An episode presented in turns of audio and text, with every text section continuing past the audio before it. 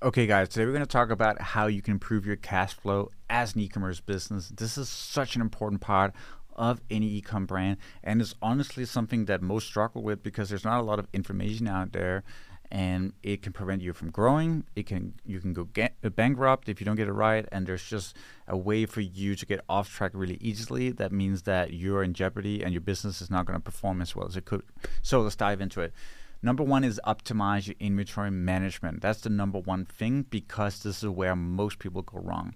They don't have an accurate forecasting system, they don't have software. So basically, what is happening is that you're buying too much of the stuff you don't need and you're buying too little of the things you actually need.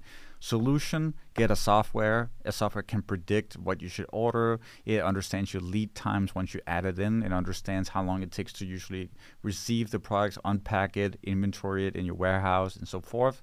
So just get a software and get it systemized, and you're going to get so much, much, much better. Obviously, you want to aim for the just-in-time principle of inventory management. So just having it when you need it, and not too much to uh, too much ahead of time. So this is easier said than done, but definitely try to see if you can set up your software choose something because you can use different settings and you want to use the just-in-time principle as much as possible uh, because it's going to make you as lean and free up as much cash as you can. Number two is obviously product performance reviews. You need to see what actually performs well, and your forecasting needs to understand those things as well because they cannot see what's trending and actually uh, give that a weight in the way it calculates what to order. Then you're going to be low in stock on the products that actually perform, and you're going to be ordering way too much of the stuff that maybe historically did well but is not doing it anymore. Number two is streamline order fulfillment. You can negotiate better shipping rates, but also usually what happens and what gets you off track is that you probably have U, uh, UPX, uh, UPS or FedEx, and you have DHL, you have uh, you know U.S. Postal, you have tons of different shipping methods and you negotiated some kind of price, you think that's what you're paying, but because of the way your inventory, uh, the weight uh, changes, and maybe the size of your boxes changes, and their rates have changed over time as well, you're not paying what you think you're paying.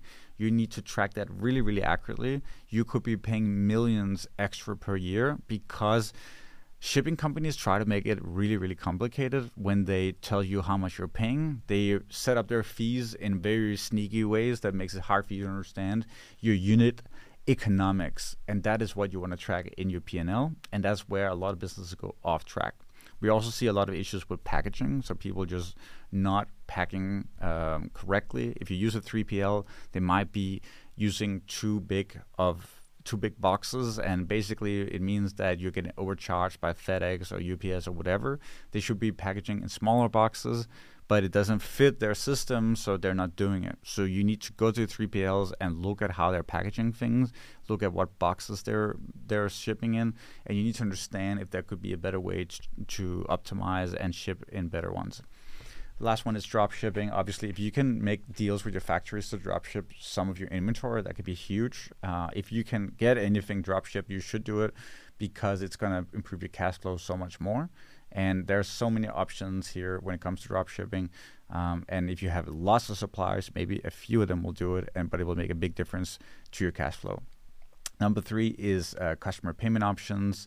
This one is huge because if you want to fund uh, let's say new categories you want to expand into you can do kickstarter campaigns you can do yeah crowdfunding of any sorts. Uh, you can also do your own in-house program where they are offered to get first in line for product in exchange for a little bit of a um, uh, deposit. And that's massive. That's so helpful because it's very expensive to grow into new categories.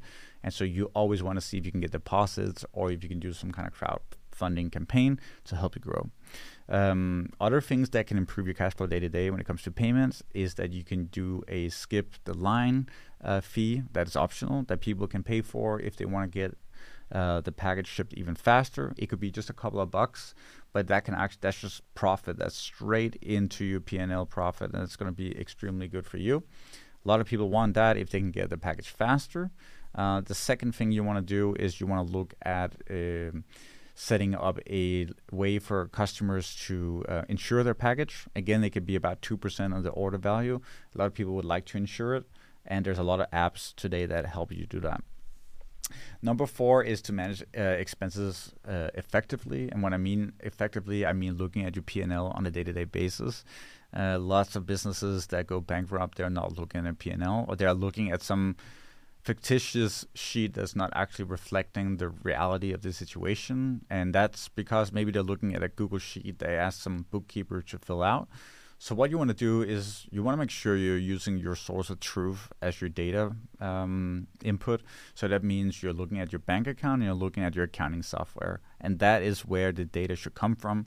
Because in the end, if your accounting uh, software matches your bank account, then you know you're actually looking at the right numbers and so that is the base of a good P&L. You should definitely be looking at your GM one, two, three, so forth to see unit unit uh, economics. You know how much you're doing credit card fees, what is the order processing fees, what's the cost per uh, per order packed, and so forth. These things are really important. Your marketing, your cost of goods, and so forth. And that needs to reflect reality. And if you're not looking at that, you cannot see if you're burning cash on your first order or if you're making money. And that is something that needs to be updated almost on a weekly basis. Most businesses are not doing this. Definitely look at your expenses and you get your P&L up and running. Number five, five is leveraging technology and automation. Uh, here, I want you to look at adding softwares in all types of uh, areas of your business so you can avoid the manual work. Um, and manual work will kill your business over time. So, how much time are you actually spending on processing orders, customer service, returns, uh, accounting softwares, or well, uh, marketing softwares? So there's a lot of manual processes here that can kill your business because you need a lot of staff to do it. And a good example is return processes. It's usually wildly ineffective, and you spend so much time unpacking, looking at a package, and typing it into a system. What you really want to do here, if you have a certain scale, is to want to try to automate a lot of it, and you can use good softwares to handle returns that handle a lot of the work. If you're a little bit more enterprise level, you can get a company to come in, look at the process, and they can create automations for you that makes it way easier. That can be how long a person have to walk from one end to the other end of the office or the warehouse to get things done when it comes to returns. So that's sort of like physical optimizations, but it could also be online optimizations in terms of how many clicks and things they have to type in in order to process a return. And you have to think about that for your entire e-commerce store where can we find inefficiencies that we can optimize and then we can reduce the amount of staff we have on hand but also we can be more effective and will improve our cash flow? Number six is pricing. Nobody is testing pricing today honestly and we do so much a b testing on this but lots of businesses are not testing it and that means that you are losing out on potential money. You're just leaving it on the table Best test to do is to increase your prices by 10%, uh, 15%, 20%, and see what it does to your conversion rate. But you look at uh, the metric called revenue per visitor and you look at profit per visitor to see what you should be optimizing for. Should you increase your prices or should you lower your prices? Um, usually the answer is you should increase your prices, and that can be instant profit, instant and additional cash flow. So that's number six. Number seven is customer retention. Customer retention is huge because if you can get people back to your website, you're going to be more profitable. Lots of businesses are not focusing on that. It means that they're basically losing money because they have to pay for new people to come into their business. So you can do this by providing better customer support, better loyalty programs, look at your emails flows, your sequences, look at apps, look at SMS, all these other ways to get people back to the store. It's extremely important. If you cannot nail the customer retention game, then you will never be able to scale because the law of diminishing returns says that your marketing will be less and less effective as you scale your business, meaning you're going to be unprofitable at a certain scale. So customer retention is massive. You should do that.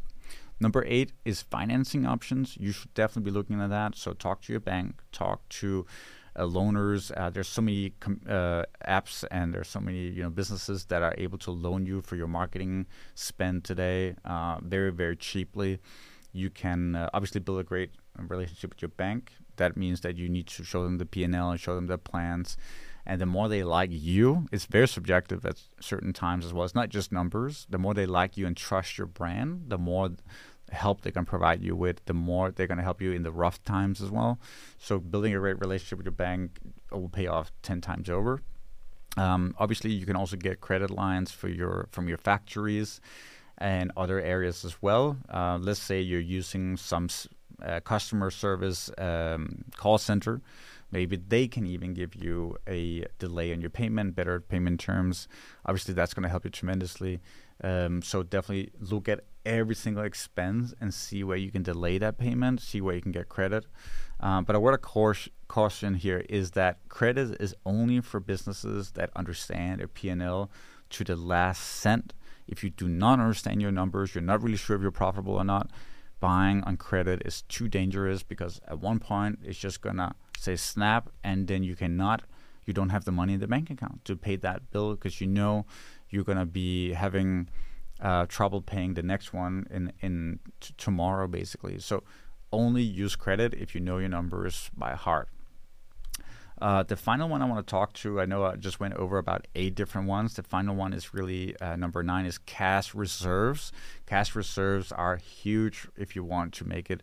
Obviously, you don't want to drain your bank account. You don't want to drain your cash reserves uh, because there are uncertainties, uncertainties in every single business.